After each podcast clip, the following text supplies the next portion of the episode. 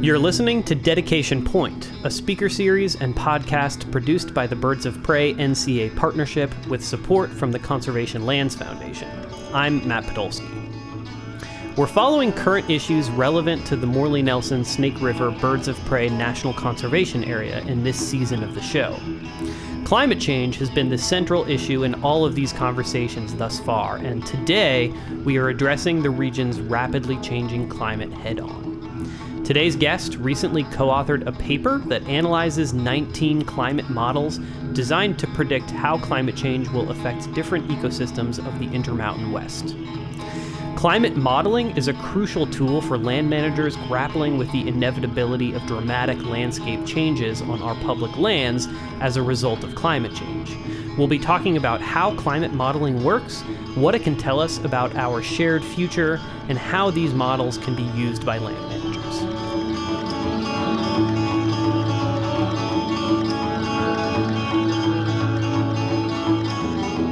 Yeah, my name is Scott, um, Scott Zimmer. I currently work for the BLM in Montrose, Colorado, and southwestern Colorado. But uh, what you got in contact with me about is some research I did uh, while I was in Utah at Utah State University.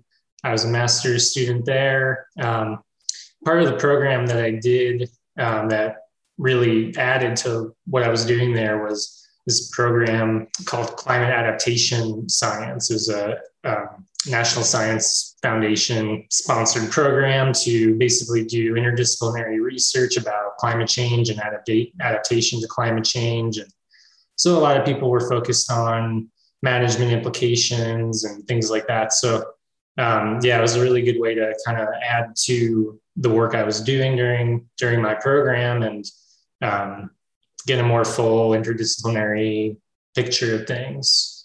You wrote this scientific paper, or you're you're one of the authors of this uh, scientific paper that basically looked at all of these different uh, climate models, right? That have been done looking specifically at sagebrush steppe habitat in the Intermountain West.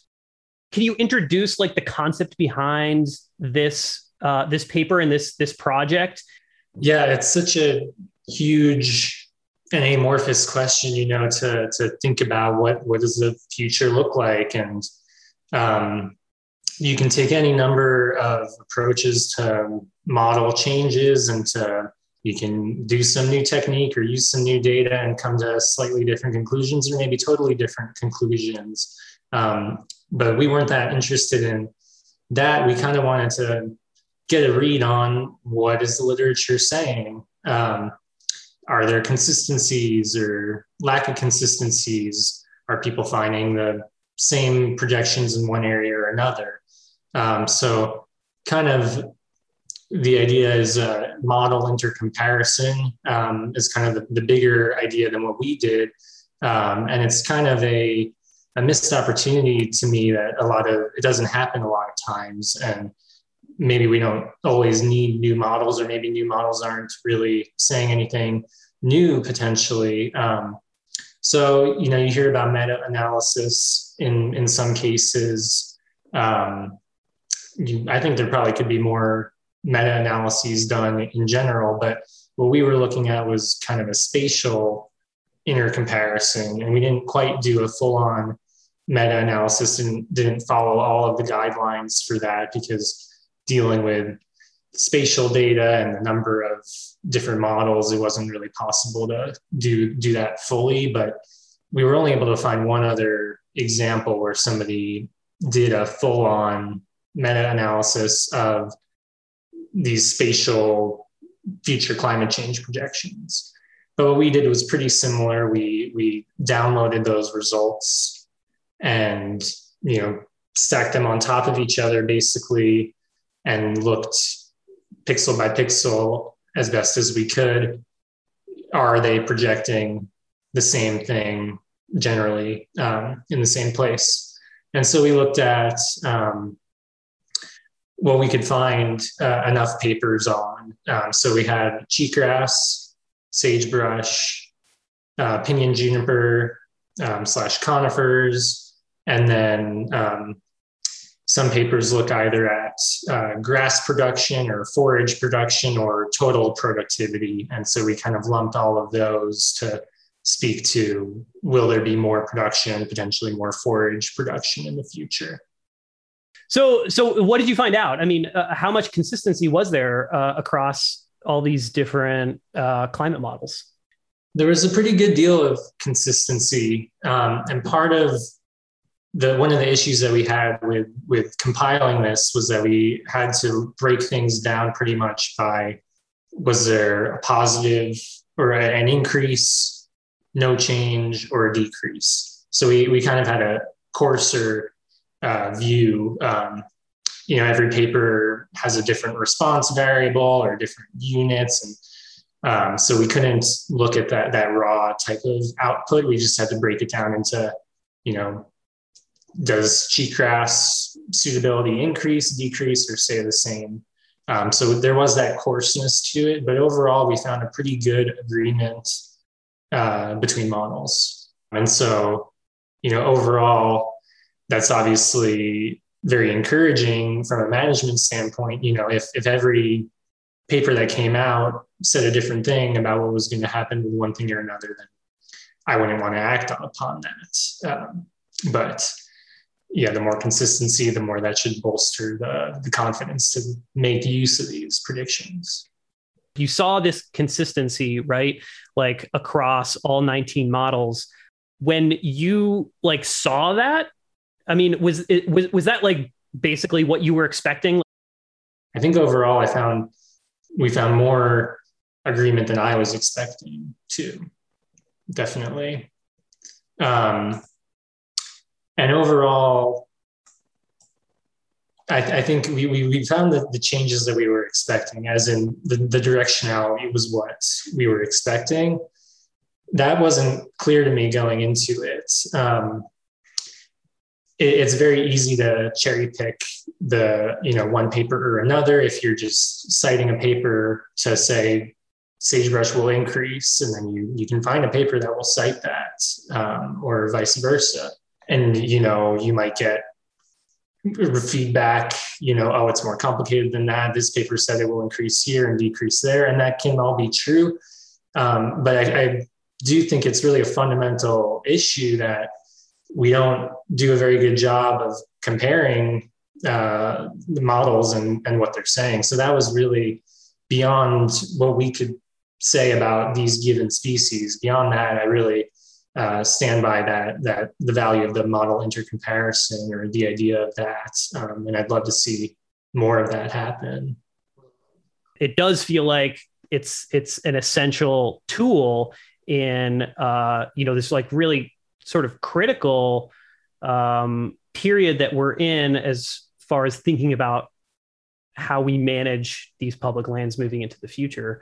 Right, and we kind of contrast where we are with these climate change projections of vegetation to where we are with um, models of climate change itself, as in, you know, there are climate or GCMs that project temperature change, precip changes, et cetera.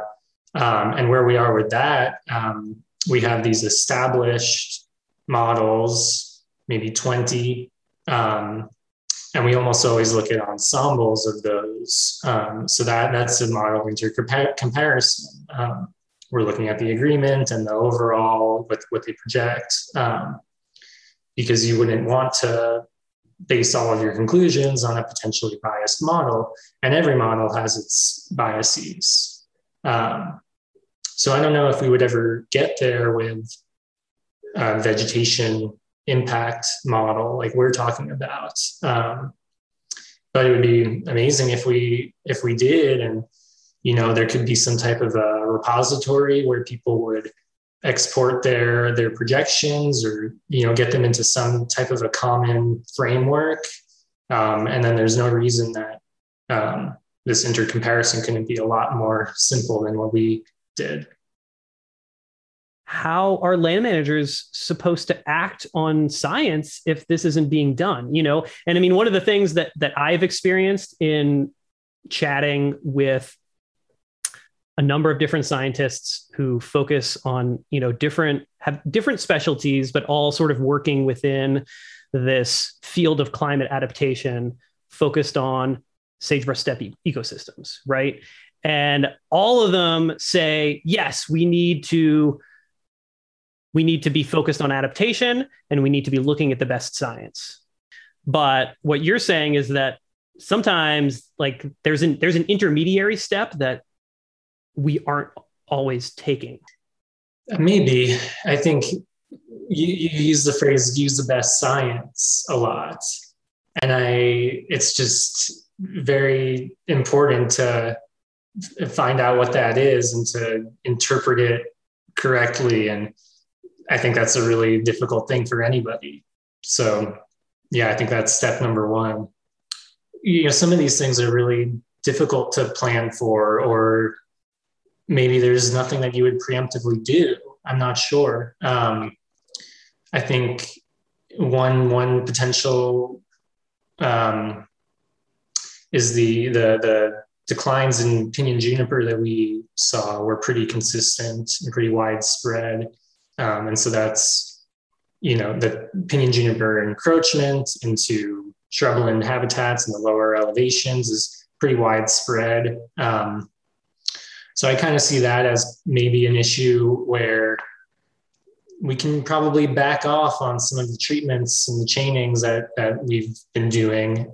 I think just seeing the, the effects of drought in a year like this year, the pinyon juniper is dying back in some places. I don't think that's going to be a consistent thing that's, you know, on a constant trajectory now, but the models certainly say that that habitat isn't going to be suitable in the future. So it might be a case where, hey, we don't need to spend quite as much money treating these areas that are maybe going to get, uh, you know, have the pinyon juniper die back naturally over time. Maybe pinyon juniper habitat is declining, but so's sagebrush habitat. And we've got the sage grouse that everybody's concerned about and everybody's worried it's going to get listed so we can get ranchers on board and the whole community can get behind like trying to protect do anything we can to like protect the sage grouse sometimes it's it's hard to figure out what the best science is maybe it's that we don't have a lot of examples currently of people planning for climate change or at least intangible ways that we can see um, like in the pinyon juniper example you know it's difficult to know how to interpret that. Do we twiddle our thumbs for the next half a century and until pinyon juniper really starts to die back? You know, the time scales are long potentially. Um, there's definitely, you know, a big error, a big, you know, it could be, you know, plus or minus 20 years or whatever uh, with these climate change models until the changes that they're projecting would come into play. So it's really hard to know how to interpret and how to how to continue to manage around these things i think you know one of the other i guess examples of like on the ground active land management work that is being done all the time in the intermountain west that's relevant to your work are sagebrush restoration projects you know the snake river plain is hot and dry and it's going to get more so, I think. Um, so restoring to that native sagebrush set may not be possible, if not now in 50 years.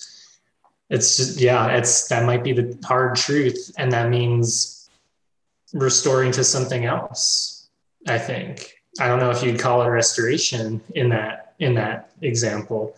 You know, I mean, I think currently like 10% success rate is seen as really good in in restoration world um, restoring to an alternative state that you expect for the future so you worked on this project. Um, this was a part of your master's degree. And, and now you work for the blm like i wonder if you can talk a little bit about like your your role uh, at, at the blm and like if you have had or if you like foresee having the opportunity to like to to use some of this knowledge that you've gained through this work to work on things from the management side. Yeah, so so like I, I told you, I'm not necessarily speaking for the BLM in my own capacity. Um, yeah, so I, I'm working as a range rangeland management specialist, um, which is a pretty big catch-all. Um, and I do a little bit of everything. Um, I, I, do work with ranchers and permittees, and um, you know, work with permits for for grazing to a certain degree. Um, my main responsibility is mainly um, monitoring allotments and uh, collecting data to to then renew or not renew grazing permits based on the condition of what we see. Um, but but yeah, I do I do get to do data work pretty frequently, and um, so I'm trying to find all the the ways I can be useful in that regard. Um, yeah, as far as you know, making use of of research like this at the BLM, it's it's difficult. I think I think we might need more guidance and direction from from pretty high up from you know Department of Interior as a whole, for example, to incorporate climate change planning. But you know, if we take a really simple example like deciding not to treat pinyon juniper in an area where we think it's really marginal. I don't know what our footing would be um, to, to cite climate change research as a, as a reason why we don't think that treatment is worthwhile in that, in that ecosystem. And that would be really interesting to see. We have so many mandates, so many conflicting mandates. And then that's maybe why, why having a more more direct framework from above, um, a more specific way to think about climate change might be necessary. If our concern is loss of sagebrush steppe habitat, the number one thing we can do is prevent wildfire, right? I, I think everybody uh, uh agrees with that. Um, and if we accept that, especially in these lower elevation areas, once a fire comes through, it's essentially impossible to, to bring that native sagebrush steppe habitat back. That really like ups the ante on the importance of fire prevention in sagebrush steppe ecosystems like do these do these models i guess i was like reading through your paper and it wasn't super clear to me like what the models say about wildfire and the risk of wildfire within different like within different geographic areas. Right. Um, we we make the distinction in the paper between process based models and broadly uh, like correlations based models. Um, and so the correlations based models are um, more what, what I would do if I, you know, I'm, I'm using data and I'm making correlations between some response variable and some predictor, um, and then projecting that into the future. Um, that's what I had experience with. The process-based models are a lot more complex, um, and they usually involve like running something at daily or monthly time steps um, and kind of you know, projecting how a plant will grow throughout that time, something to that effect. Um, so the, the process-based models oftentimes will include wildfire. Um, correlations models, I don't think you really can do that. Um, as far as fire itself, I'm I don't know of any papers. I'm sure they're out there, but you know papers that make spatial projections about wildfire you know severity and risk in, in rangelands i'm sure that's out there um, i know we cite a couple of papers that are you know generally saying um, it's expected to be more of an issue in the, in the future um, and so you know we we didn't directly in, um, take anything wildfire related besides the models that used it in their own projections, which were a few we noted. Um, so we kind of had to lean on, well, we, we, we found these issues or these, these projections, but we also generally expect more fires. The, the effects of that would, you know, do X, Y, and Z on top of or, you know, in contrast to the what the projections themselves say. Um, you know, so for example, um, with cheatgrass, you pointed out, you know, the cheatgrass fire cycle is, you know, we're still we're trying to break out of that, but an increase in wildfire could definitely reduce sagebrush in more areas, reduce pinyon juniper in more areas. Cheatgrass is a likely candidate to move in after that and then stay um, and increase increase fire on its own. So that wasn't a dynamic that we could include um, or that we necessarily saw in these papers, um, but it was in the back of our mind uh, definitely. And um, yeah, just another another complexity with how to interpret the findings um, because yeah, I would expect you know more reduction in those woody plants and more increase in cheatgrass due to fire. Right. So the models, at least the the type, it certainly the type of models that don't incorporate wildfire into the projection, the projection that they're that they're giving, it, it's basically like known to be quite optimistic because it's not incorporating wildfire. We know that wildfire is inevitable, right? like, does that, you know, it, I mean, that's like, I, I mean, it, it, it reminds me of like all the, you know, I mean, like, I remember hearing about how the climate projections that I think like the IPCC released last year, like didn't include the possibility of permafrost melt, you know? And it's like, wow, how can you, you're saying it's going to be this bad and there's a whole nother bad thing that could happen that can make it like so much worse, you know? right. Um, which I, you know, I don't know. I don't know. It's, it's like, it's better to have a model than, than no model and no projection. But uh, like, I guess like my concern is that like, are these, like these models they're maybe not used as much as uh, as we would want them to be for like on the ground land management, but they're definitely used like in a public facing way, right? Like people, uh, you know, politicians cite these models, like people use them as evidence that like we should be doing XYZ, right? Or just to think about like what's the future that we're going to live in. And it, it seems problematic to me, I guess, that like we it's known that a, a significant proportion of these models are underestimating the true impact. Mm-hmm. Definitely an issue. Um, yeah, the, the saying that you hear over and over again, kind of a cliche, but it's definitely true, is, is some all models are wrong, but some are useful. Um, so you hear that a lot.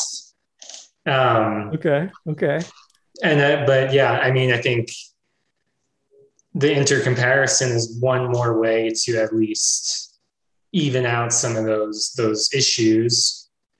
And but yeah, in the case of wildfire, for example, yeah, you, you have this other layer that you need to interpret it through. Yeah. Yeah, I, I think if all you have is a bad model, then you might be in a worse position I think that's fair to argue, but I think it all comes back to the the correct interpretation. And you know, we certainly wouldn't want you to look at our maps and say, okay, cheatgrass is going away here. You know, sagebrush is going to be better here. It's not that direct.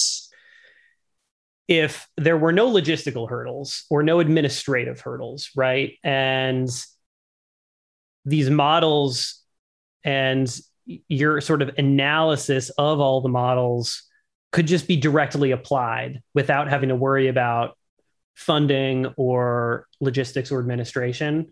What what does that ideal scenario look like to you? Well i guess first off we we would like more models. Um, you know we had about four or five that we we leaned on for each vegetation type. Um, but I'm sure those don't represent all the possibilities. Um, or other realities that will happen to these species.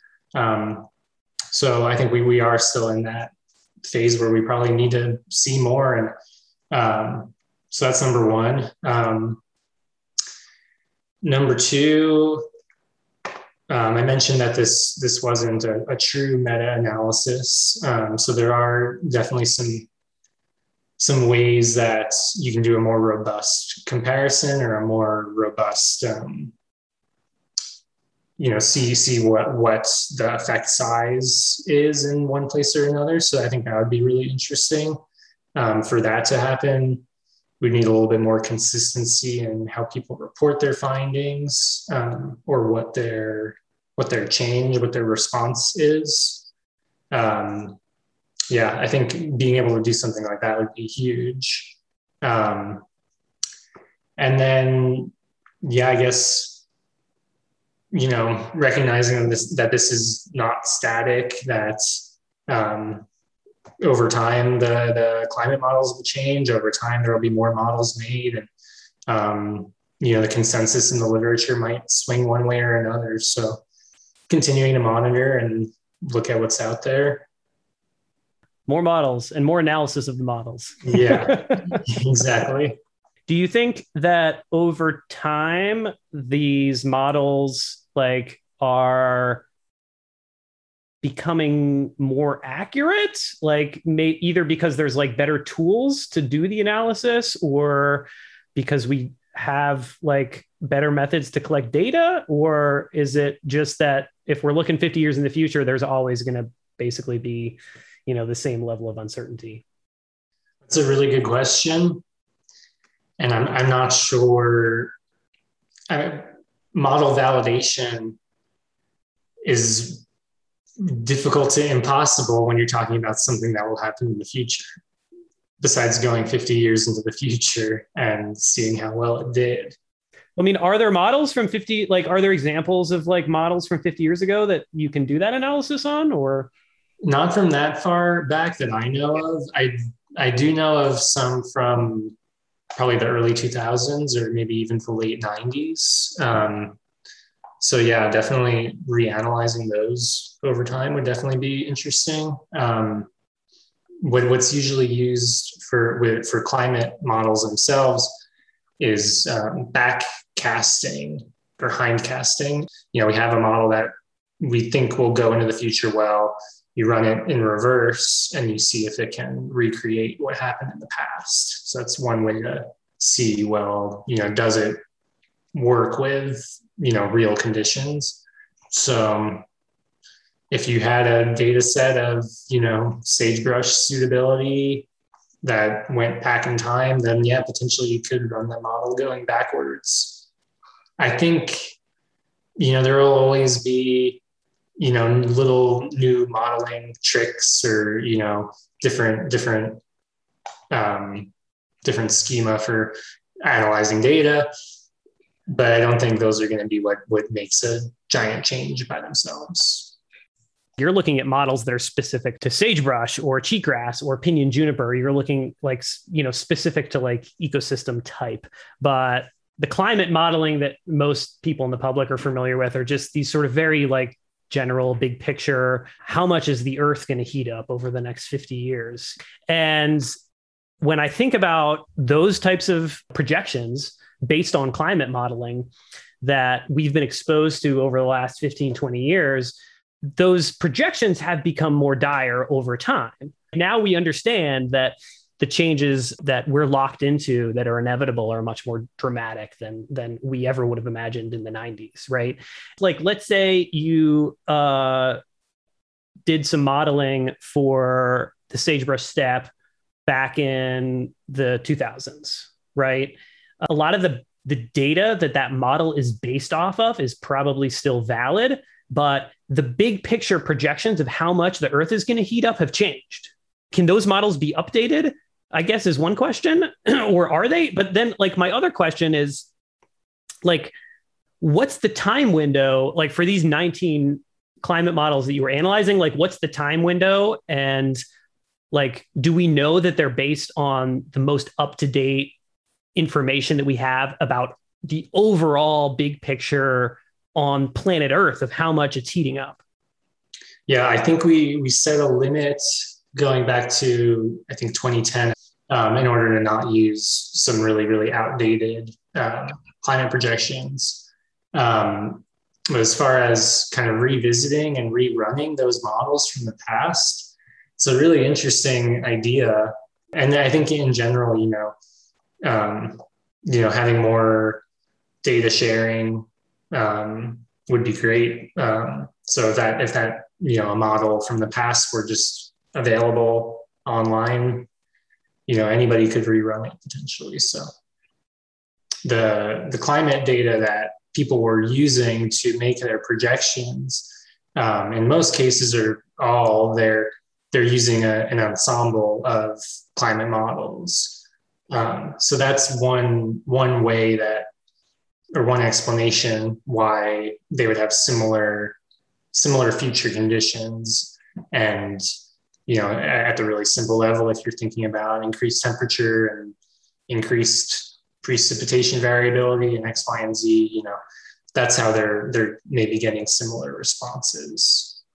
The other thing that I, I think we we didn't talk about is um, that we you know we have um, multiple climate change scenarios. We have tons of them, but typically there's a, a high and a, like a, a, business as usual, no adaptation, no you know changes to emissions, and then a fairly aggressive uh, reductions. Um, and so we looked at, you know, those low emissions and high emissions. Uh, uh, like typically, any one of these models will make projections for the low, the high, and then a mean or something like that.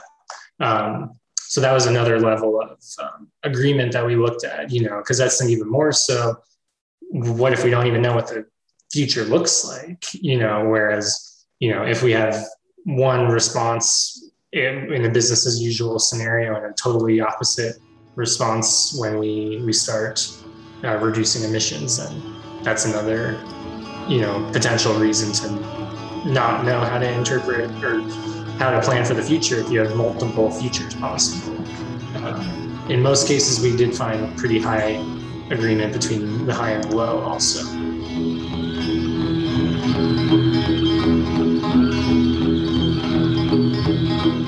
I feel like I just got a lesson in climate modeling. So thanks a ton for your time, Scott. This has been super fascinating. Yeah. Great to talk to you.